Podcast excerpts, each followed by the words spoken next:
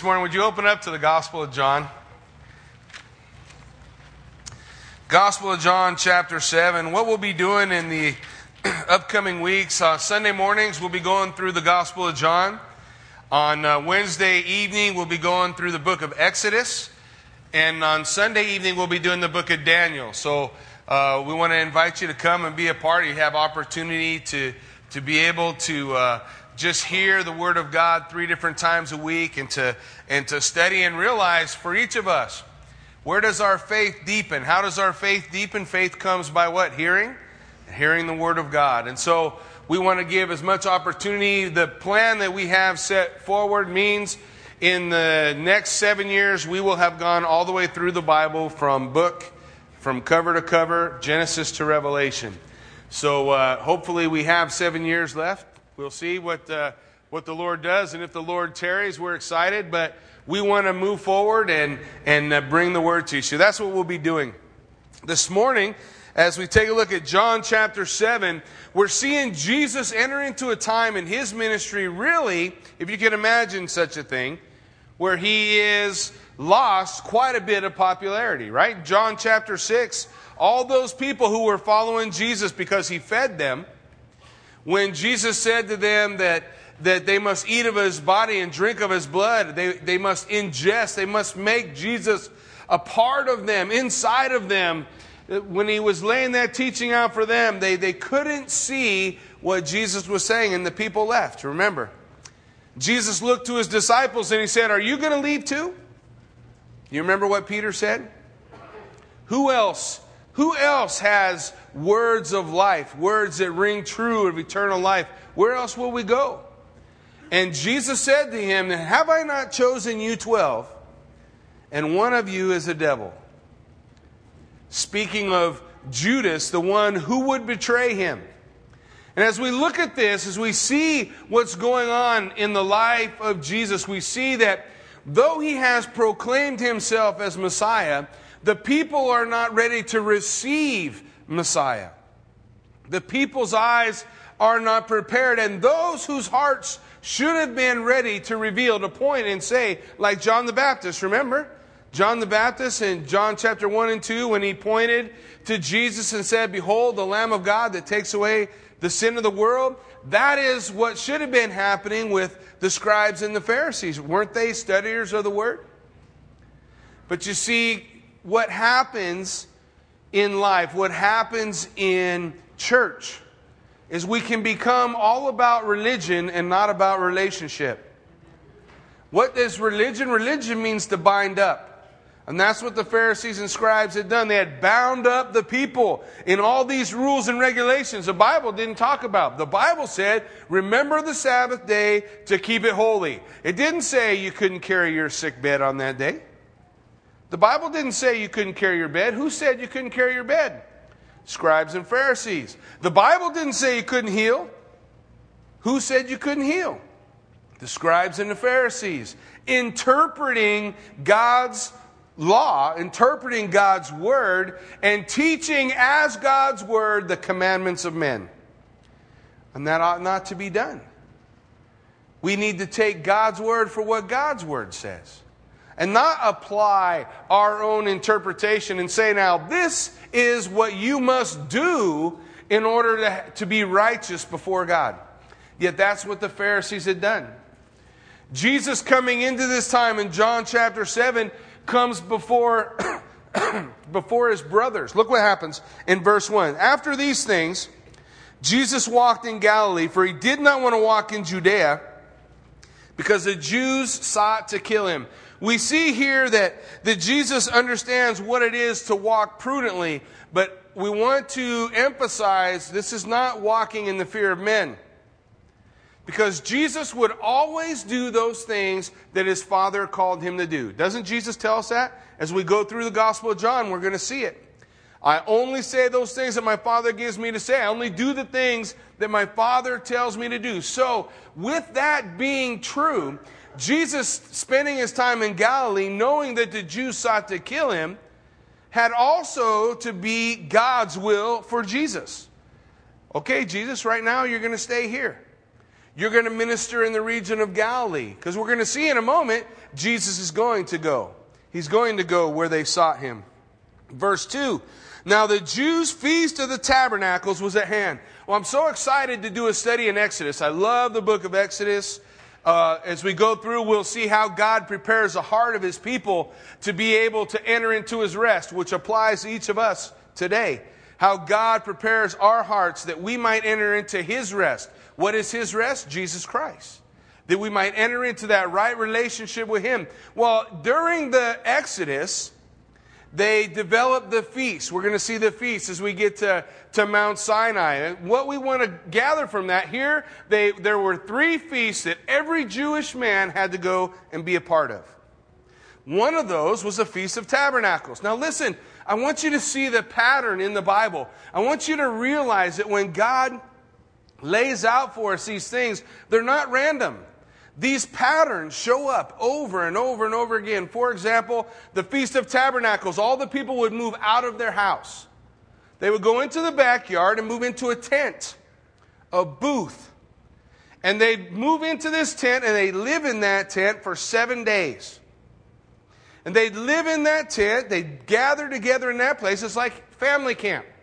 If you've ever experienced a church family camp, you go out, you go camping together. That's what they were doing. But listen, what is it a picture of? What is it a pattern of? It's a pattern, folks, of God, Jesus Christ, leaving his home in heaven and dwelling, tabernacling with us. In fact, John chapter one, I think verse fourteen says that God, the Word, became flesh and tabernacled with us.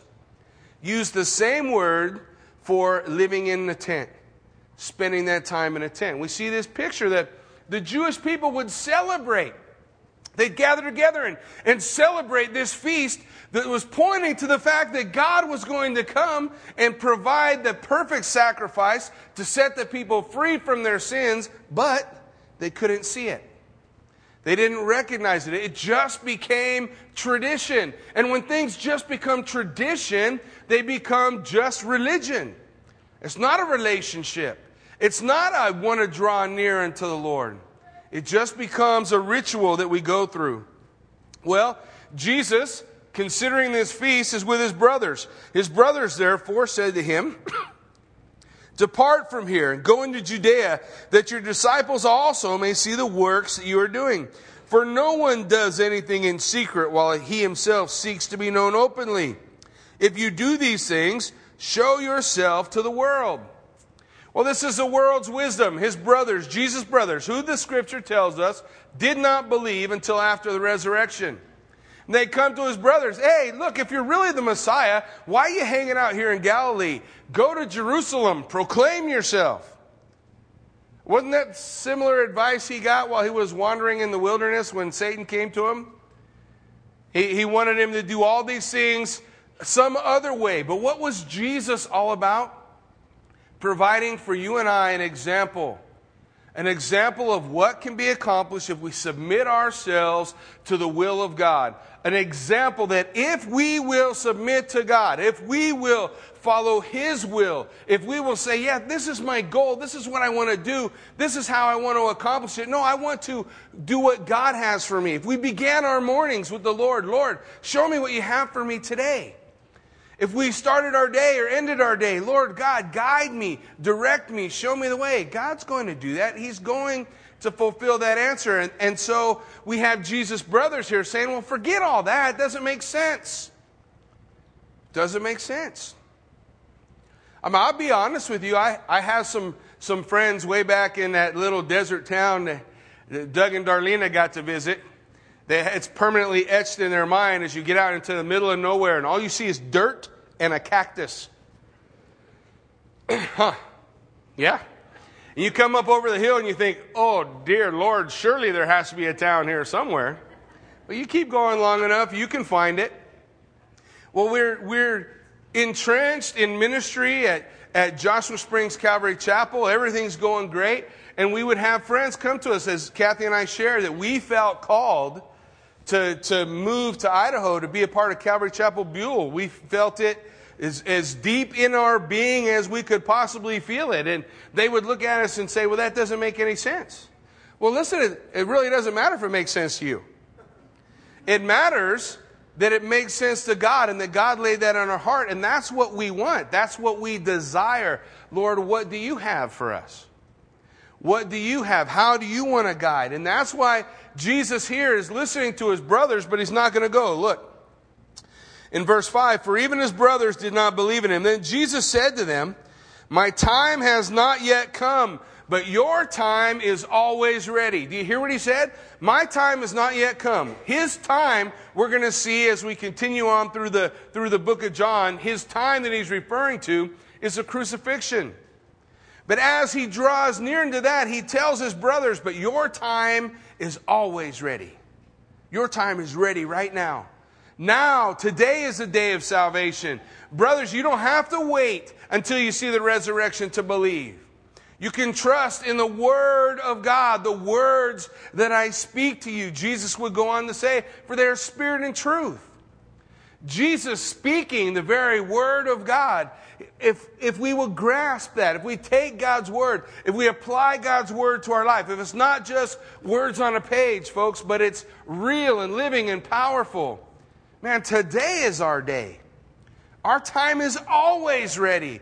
There's always an opportunity. I tell you right now, tomorrow at five thirty, there's going to be an opportunity to sow seeds for the kingdom of God.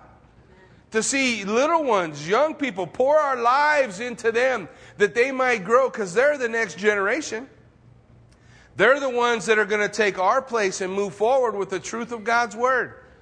Our time is always ready, Jesus said. The world cannot hate you, but it hates me because I testify that its works are evil. You remember John chapter three? In John chapter three, Jesus said that the condemnation of the world was this, that it loved the darkness rather than the light. Jesus, as the light of the world, pro- proclaiming himself to the people, showing himself, shining a light in a dark place. Nobody wanted to look. They didn't want to see. They didn't want to consider. They liked their, their religion. They liked the fact that they were all bound up in this nice little bow. They had decided what God was like. They had decided what God could do and what God couldn't do. They had decided where God would go and where God wouldn't go. They had it all neatly tied up. If you're bad, bad things happen to you. If you're good, good things happen to you. All, all this stuff that's not true. And Jesus was showing them that that's not true. That's not the truth. You're just, you're just trying to, to make all this say what you want it to say. Listen, the truth. The truth is found in Christ. In Him. In a relationship with Him. Knowing Him. Drawing near to Him. So Jesus would say in verse eight, you go up to this feast. I am not yet going to this feast. If you like to write in your Bibles, I love to write in my Bible. It reminds me of the things that I've studied. Jesus said, I am not yet going. He didn't say that I am not going. A lot of people want to point to this and say, oh, Jesus said he wasn't going to go and then he went. We caught him in a contradiction. No, he didn't.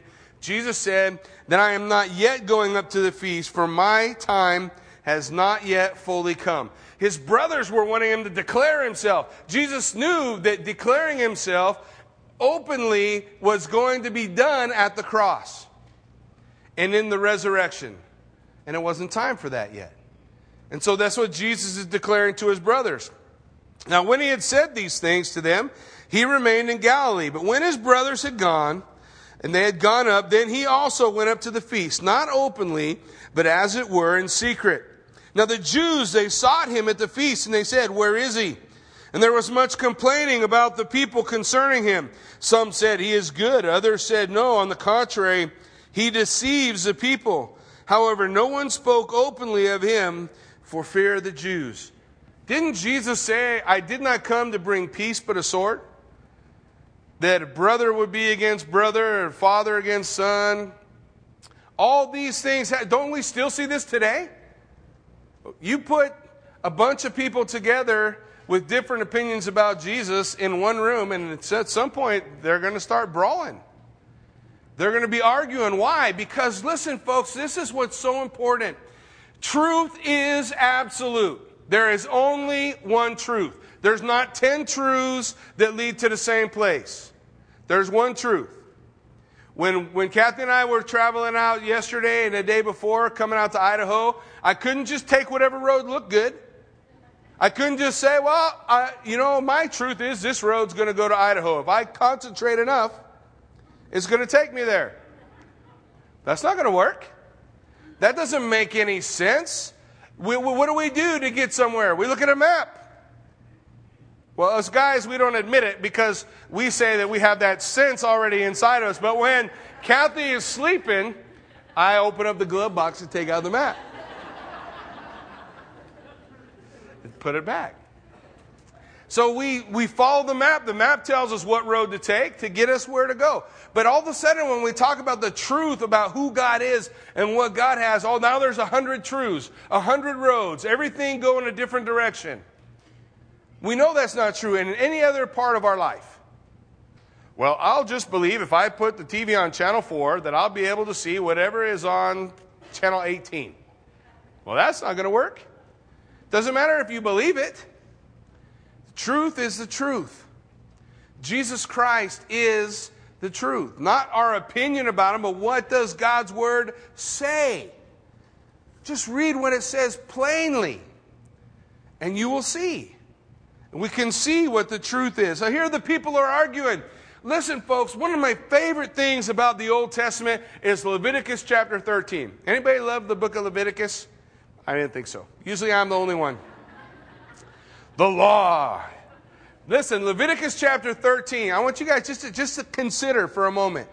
All those years ago, Moses writing out the law, writes out the book of Leviticus. In Leviticus thirteen, he says what to do about a leper when he's cleansed. And every time the Levitical priesthood would study the word, they get to Leviticus chapter thirteen, and they would say, what is this here for? I mean, we have a lot of people who come to us and we declare them lepers, but we never have anybody come and say, hey, I think I'm healed. Well, study the Old Testament. We're gonna, we're gonna see that that someone was healed of leprosy twice. Once was before the law was given, and the second one was a Gentile. So the Levitical priesthood, they're, they're looking at Leviticus chapter thirteen, and, well, we got to study this, fellas. But, you know, you're never going to use it. You're never going to use it. And all of a sudden, one day, nine guys walk into the temple at the same time and say, hey, we've been healed. The guy who healed us said to present ourselves to the priest. Now, how many of those guys do you think were scrambling for a copy of the scroll, Leviticus chapter thirteen? What are we supposed to do? What are we supposed to do? What should that, what should that have screamed? Messiah's here. Messiah's here. Because this was this never happened before, and here it is. John chapter nine, we're gonna we're gonna see in a couple of weeks.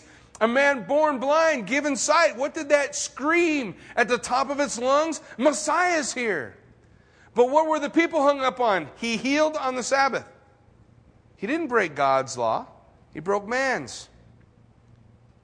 And the shutters came down. And they closed their ears. And they refused to see the truth that was before them. So some people said, man, look at the works that he does. Other people said, nah, he's deceiving people. He's leading people astray. So there was a division. Well, look what takes place. Now, about the middle of the feast, Jesus went to the temple and taught. Man, he came in secret. They're all looking for him. Get the scene. They're all looking for him. Let's find that Jesus. We're going to take care of him. And then in the middle, somewhere between the third and the fourth day, Jesus walks into the temple. So often he would go to the southern steps of the temple and he would stand there and teach openly. And so Jesus goes there. He goes to that place. Why? Because it's time. No, his time hasn't come, but it's time for him to share. This is God-directed, God-designed. Jesus moving forward. He stands there in the temple to teach. And the Jews marveled, saying, how does this man know letters, having never studied? All the teachers would listen to him and be amazed, and they'd say, how does he know this? We didn't teach him that. Isn't that our way? Do you know that they say the same thing about God's people still? In fact, in Acts chapter four, when they arrested uh, Peter and John, they brought Peter and John before them, and they, they saw that they were common men, Galileans, fishermen. And they said, how have these guys, how can they speak with the authority they speak with? And they noted what? That he or they had been with Jesus. That's the key. You see, it's not about the book learning. It's about the relationship. For three years, man, those guys ate, drank, breathed, slept right with Jesus. Now, I love studying. Studying is, is probably one of the things I love to do the most. But my relationship with Jesus Christ is not going to come because of the way that I can dissect the Greek. My relationship with Jesus Christ is going to come by the time I spend with Him. The best thing a professor ever taught me in college is that the Word of God is not a textbook. It's living. It's powerful, sharper than any two-edged sword. And if you allow it to, it can change your life. But it's real. Now, for the first couple years in, in Bible college, it was a textbook. I have to read chapter this or chapter that, and I have to diagram it, and I have to outline that chapter, and I have to turn it in. And it was all these assignments. You do you realize you can do assignments and not be affected at all by what you're reading? We should all remember that from school, right? I remember doing Algebra two. My son came to me with an Algebra two question a couple years ago. Hey, Dad, you had Algebra two, right? Yes, son, I did. Well, Dad, help me out with this problem. It might as well have been written in French. I did not remember not no, no part of it. Not I passed the class. But you see, it didn't affect me. It's just get the grade. Get it out. But that's not the Word of God. The Word of God is alive. The Word of God, when, how many times have we been hurting and sat down and read the Word and had the Word minister to us? It's living. It's real. Man, you get a passion for God's Word just reading it, just ingesting it, as Jesus said in John chapter six. Not looking at it, touching it, singing to it. Isn't that what Steve says? What do we want to do? Got to make it a part of us. It's got to be a part of us. Otherwise, it doesn't bring it doesn't bring life. It's just words on a page. We want to make it a part. We want to pour it into our lives. We want to bring it in. And so we see Jesus coming to this place. He's he's come. He's he's presenting himself openly to teach. He's preparing to share this word that, that God has given them to give. And everyone is amazed. Because he is the Word of God. Not he knows the Word of God. John one says, in the beginning was the Word. The Word was with God. The Word was God. Jesus is God the Word. He doesn't know God's Word. He is God's Word. He is God's expression to us. The expressed image of the invisible God, Colossians tells us, Jesus Christ, God the Word. And so as he shares, Jesus answered them and he said, my doctrine is not mine, but his who sent me. Hey, folks, this is a real key for me. It's a real verse that, that I'm going to hold on to a lot because I'm not interested in everyone's opinion about what God's Word says. If you line up fifty teachers, they have fifty different opinions. I want to know what God says. And that's a little more than just who you read or who you hear or who you listen to. I want to hear from Him. I want to lean to Him. Lord, help me reconcile this passage with me. Not what so-and-so says about it. God, I got to reconcile this with me. You know, God wants to reveal Himself to us. That's why He sent His Son.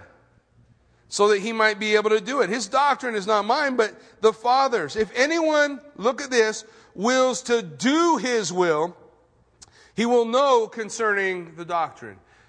If anyone wills to do his will. How many times we read the book of James do we, do we see that God is calling us not to be hearers only, but doers also? Not just to hear the word, not just to listen, but they will to do God's will. Because you see, God's Revelation comes to us in obedience to Him. God reveals Himself to us in our obedience. Now, I'm not, I'm not saying that somehow we earn something. That's not what it's about. I'm just saying when God's Word is so living to you that, that you want it to guide, direct, show you your way. You want God's Word to, to, to guide you through the, the pitfalls of life. And we step out in obedience, God is going to reveal more of Himself to you, so that you have a deeper relationship growing with Him. God will do that work, but it's those who will to do His will that shall know concerning the doctrine, whether it is from God or whether I speak on my own authority.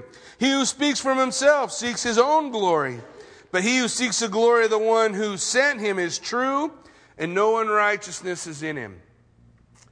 You know that the Holy Spirit, when the Holy Spirit ministers within a body, you, you want to know how to know whether or not it's true?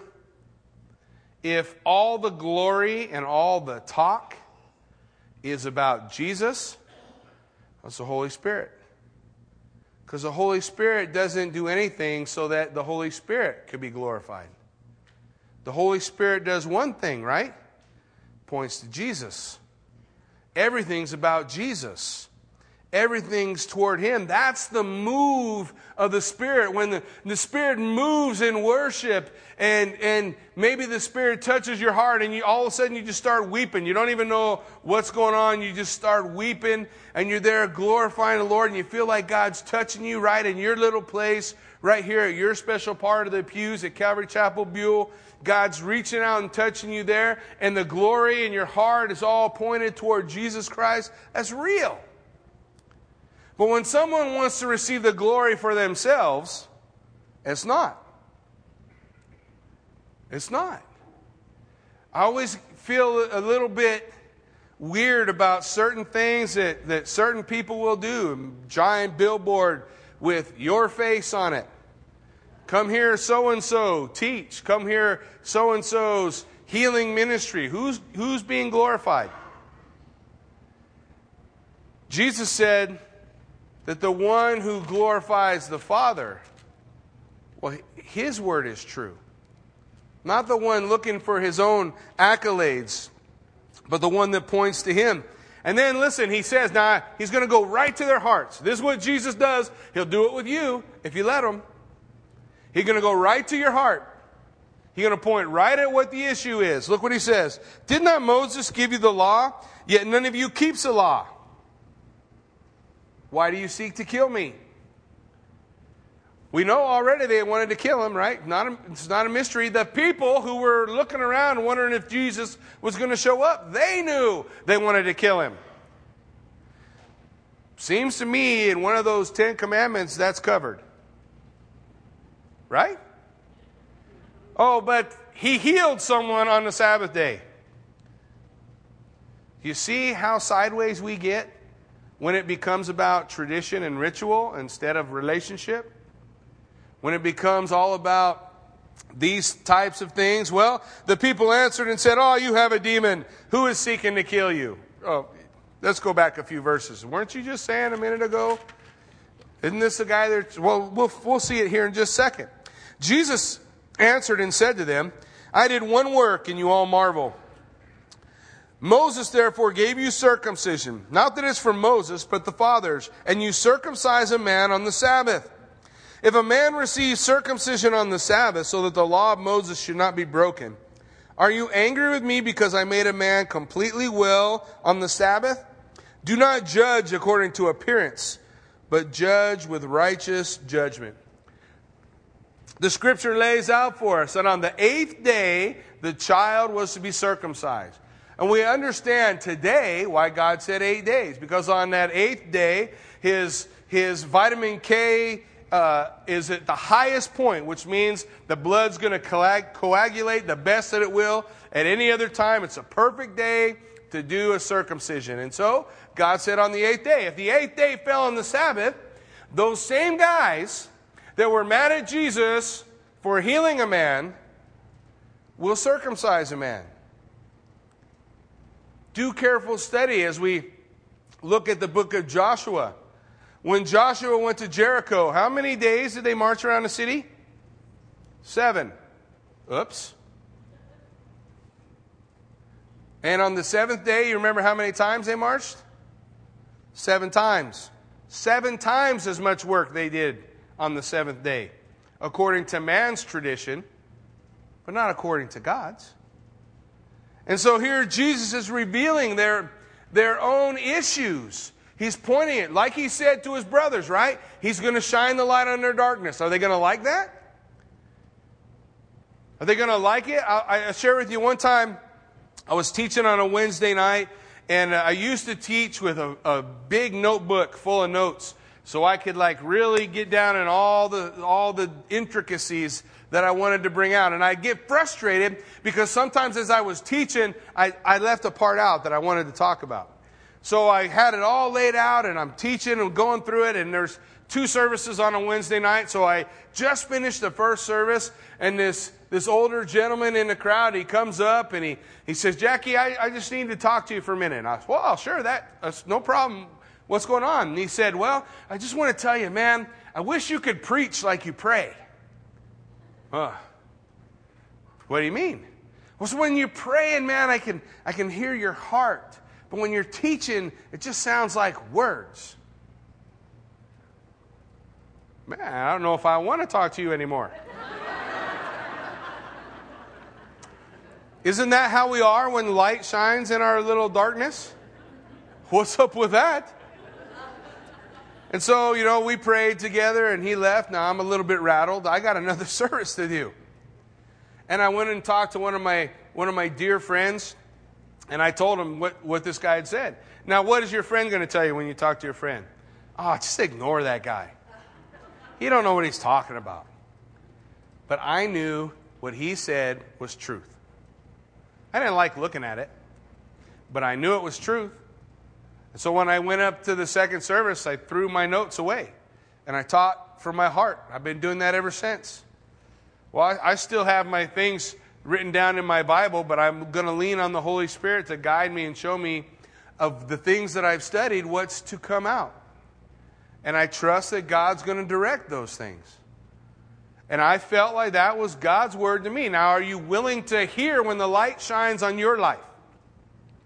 Are you willing to receive the not-so-pleasant word? And say, no, you know what? Maybe they're right. Maybe this is something that I, that I need to consider. Well, Jesus is giving the scribes and the Pharisees an opportunity to realize we are all bent out of shape because he made a man whole. But we do circumcision on the same day and it doesn't bother us. There's a problem, isn't there? There's a problem. Well, now some of them were from Jerusalem, and listen to what they said. Is this not the one whom they seek to kill? Now the people are all talking. Isn't this the one they seek to kill? But look, he speaks boldly and they do nothing to him. Do you rulers know indeed that this is truly the Christ? Word Christ, the Mashiach, the Messiah, the anointed one. Is this the one, the promised one from God, from Genesis chapter three, the first prophecy in the Bible? Is this the one? Is he the anointed one? Waiting for the for those leaders of Israel to declare, yeah, look, he does all the things that the Bible said he would do. But what are they wrapped up in? They're bound up in religion. They're bound up in tradition. They're bound up in all their own concept, and they don't want to see the plain word of God for what it says and for what it teaches. Well, in verse twenty-seven, however, we know that this where this man is from, but when the Christ comes, no one will know where he's from. Hey, we know this is Joseph and Mary's son. He grew up around here. I mean, when the Christ comes, nobody's going to know where he comes from. Where did they get that idea? Isaiah fifty-three eight. No one is going to declare his generation. The prophet spoke about Jesus Christ. No one's going to declare his generation. Now, when we read Isaiah fifty-three, what do we discover? It's all about the crucifixion. It's all about Jesus Christ giving his life as a sacrifice for sin. And on that day, nobody's declaring his generation. There will be no more from him. But the people read it and say, well, that means nobody's going to know where he came from. Nobody's going to know what happened. Nobody's going to know what's going on. Well, look what the word declares. Jesus cried out as he taught in the temple, and he said, you both know me and know where I am from. And I have not come of myself, but he who sent me is true, whom you do not know. But I know him, for I am from him. He sent me. Therefore they sought to take him, but no one laid a hand on him because his hour had not yet come. Do you trust God? Do you trust God enough when you're being his witness that nothing's going to happen to you that God doesn't allow? That's where Jesus is right here. They didn't lay a hand on him. He's going to pass right through the midst of them. And many of the people believed in him and said, when the Christ comes, will he do more signs than these which this man has done? Well, the Pharisees, they heard the crowd murmuring these things concerning him. The Pharisees and the chief priests, and they sent officers to take him. And Jesus said to them, I shall be with you a little while longer, and then I go to him who sent me. You will seek me, and you will not find me, for where I am, you cannot come. So these guys come to arrest him. Jesus says, I'm, I'm going to be bailing soon. I'm leaving, but where I'm going, you can't come. What's he saying? I'm going to the Father. Guys, I'm going to heaven, and you're not coming. He speaks the truth. You're not coming. That's sad words, isn't it? Later on, Jesus would say to his disciples, wouldn't he? Uh, where I'm going, you know, and the way you know.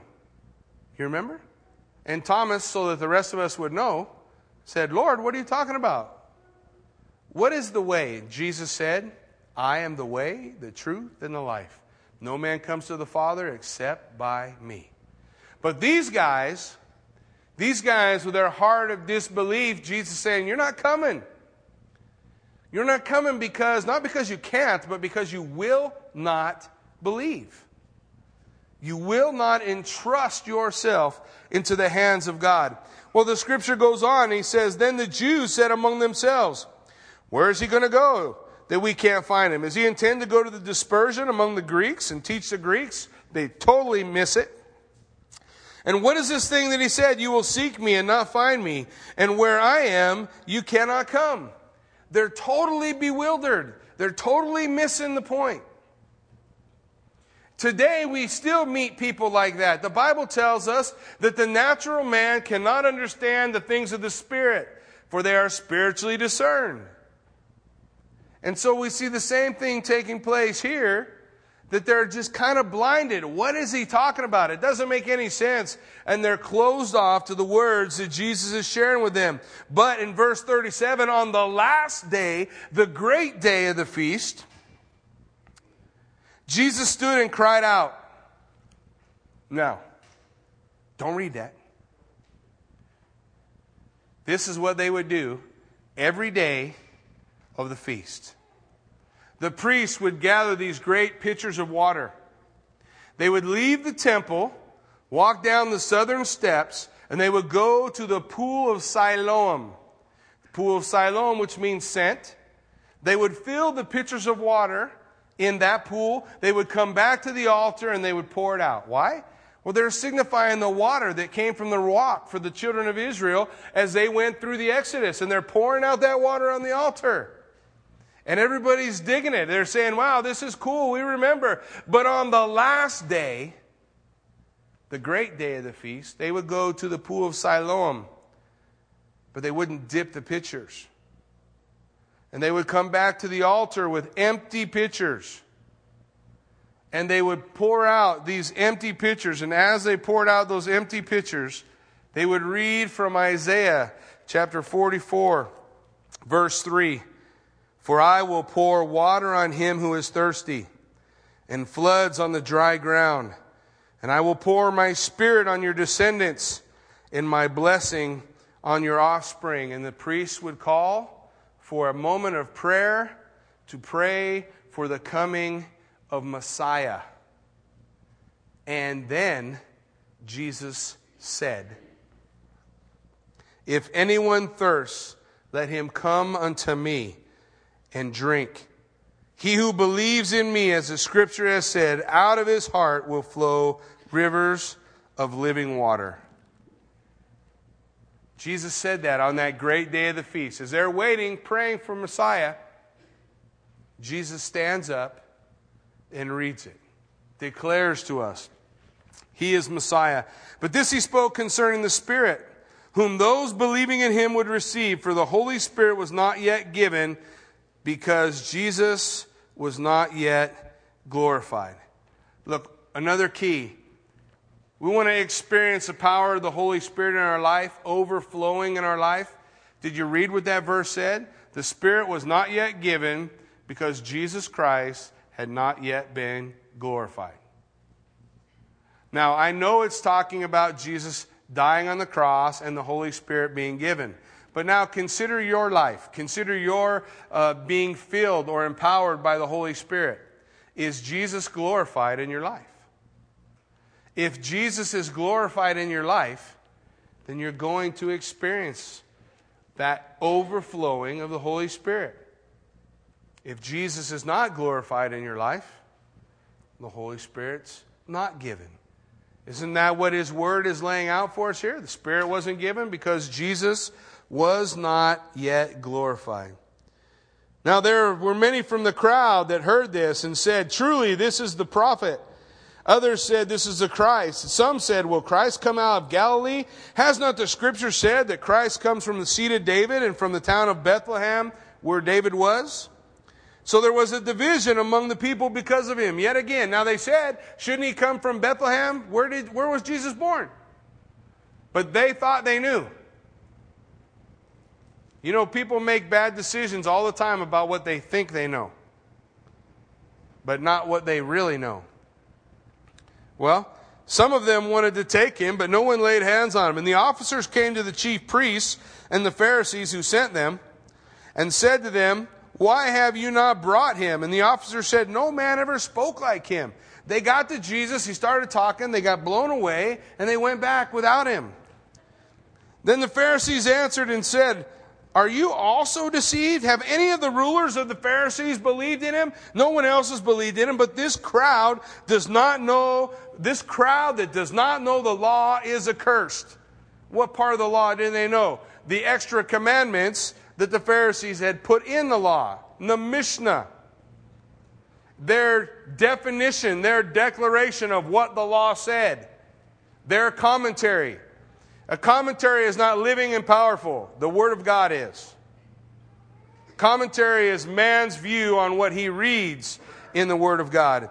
And so, this, this group is accursed. And Nicodemus, look at Nick, he's going to make a stand. Nicodemus, who came to Jesus by night, being one of them, said to them, "Does our law judge a man before it hears him and knows what he is doing?" So they answered and said to him, "Are you also from Galilee?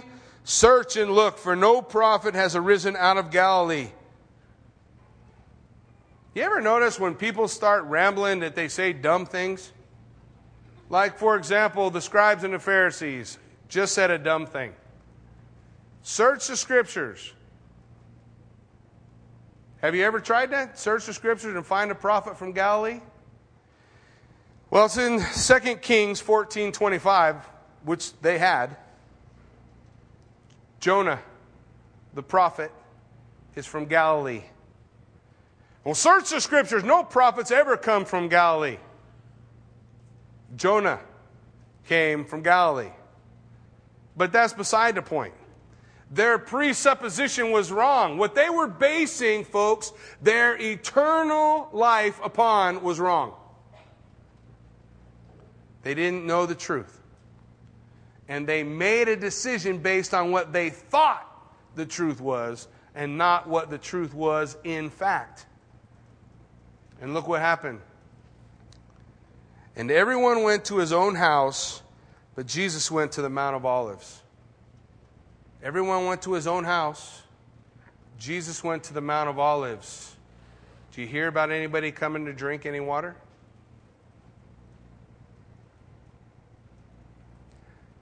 There they are in their tradition, in their ritual. Alfred Edersheim tells us, A Life and Times of Jesus the Messiah, the Jewish social life, tells us about all the background that goes on at the feast. Folks, when Jesus stood up and he said, "Here I am, the one you're praying for," nobody came. They all went to their own house. Jesus didn't have a house to go to. Where'd he go to? Mount of Olives. I went to the Mount of Olives. It's a pretty awesome place. We had an opportunity while we were there to have some prayer. It, we, we just had a chance to go find our own little olive tree. I went and looked for a special one. One time I'll show you the picture of it.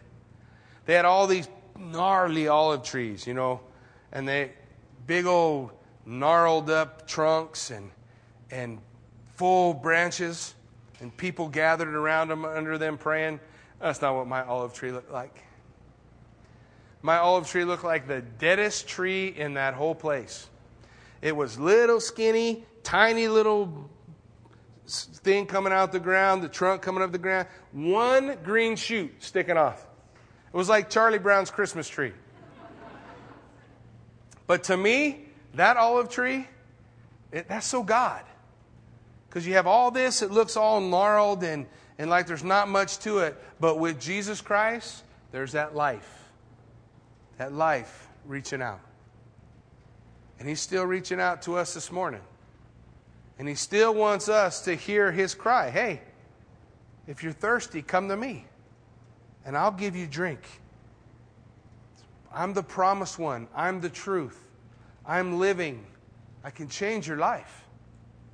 But it won't be changed in your own concept of rules and regulations. It will be changed in the truth of a relationship with Jesus Christ. Amen? Amen? Why don't you stand with me? Let's pray.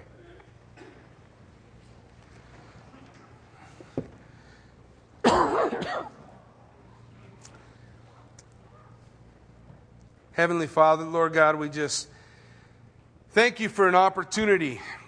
Father God, ho- hopefully not to make your word a, a textbook, but rather, God, just to ingest, just to bring your word into my life and allow it to do its work. Father, I don't want to be closed-minded and have my eyes closed like the Pharisees, and all I can see is my doctrine, and I can't hear the truth that the Son of God is speaking in front of me. Lord, may we not hold on to anything so tight that we can't hear from you, who is the Word. Father, allow us not to be old wineskins, and when the, when the wine is poured in, they burst asunder. But Father, let us be pliable.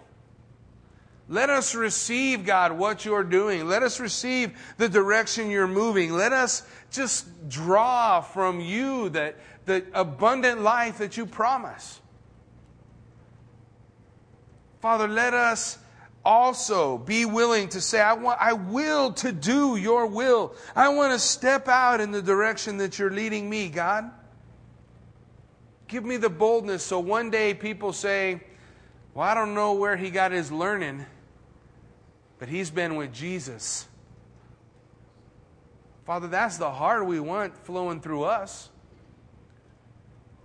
We don't want our names and lights. We don't want people to know us. We want people to know you. So, Father, allow us to bring people to you, Lord Jesus. Help us to affect our community with the love of Jesus Christ. Help us to affect the, the folks around us, Father God, with the truth of who you are. And Father, when you cry out to us, here I am, you who are thirsty. May we not just go home to our house, but let us come to you and receive that living water. That water from God that touches and anoints and makes us whole. May we seek that water always. May we find our time today, as we have a time of worship and prayer, may we find our time today beneath that olive tree, God, that you're calling us to. May we follow you to the Mount of Olives and seek your face. May you reveal yourself to us in a relationship and not a ritual. Father, we lift this time to you, Father God, and we seek your blessing as we just come before you in an attitude of, of humbleness and an attitude of worship. As we just seek our time, Lord Jesus, in prayer, we lay it before you now. In Jesus' name we pray. Amen. We're going to have a, a time of worship. We have the prayer counselors come on up. As we close out with this worship song, if you'd like to pray, we invite you to come on up. Kathy and I will be up, up front as well. We'd be happy to pray with you. Any of the counselors be happy to, to share with you. God bless you, and go in peace.